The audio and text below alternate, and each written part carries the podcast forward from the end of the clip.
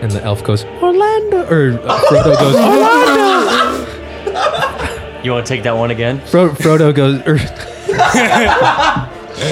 Elijah runs up, going Orlando.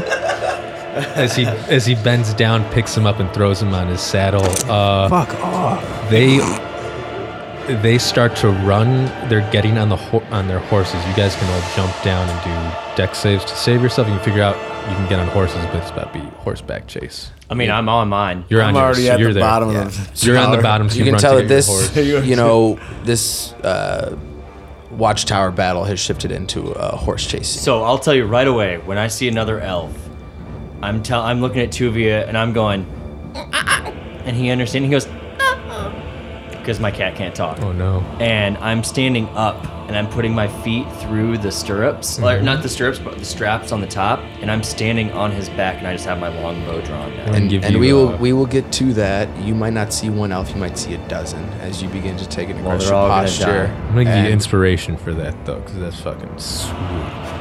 Okay.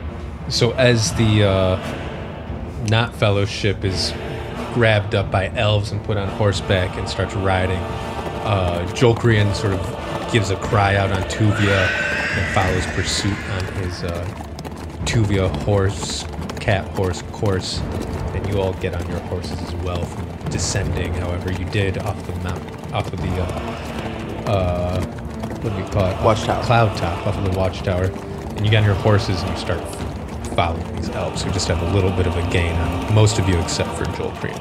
So for this part, you guys can pick per each side, but you'll roll a d6, we'll roll a d6, and your side will go first or our side will go first. Hop back into a skill challenge esque type thing. So just just do whatever you want. Tell us, and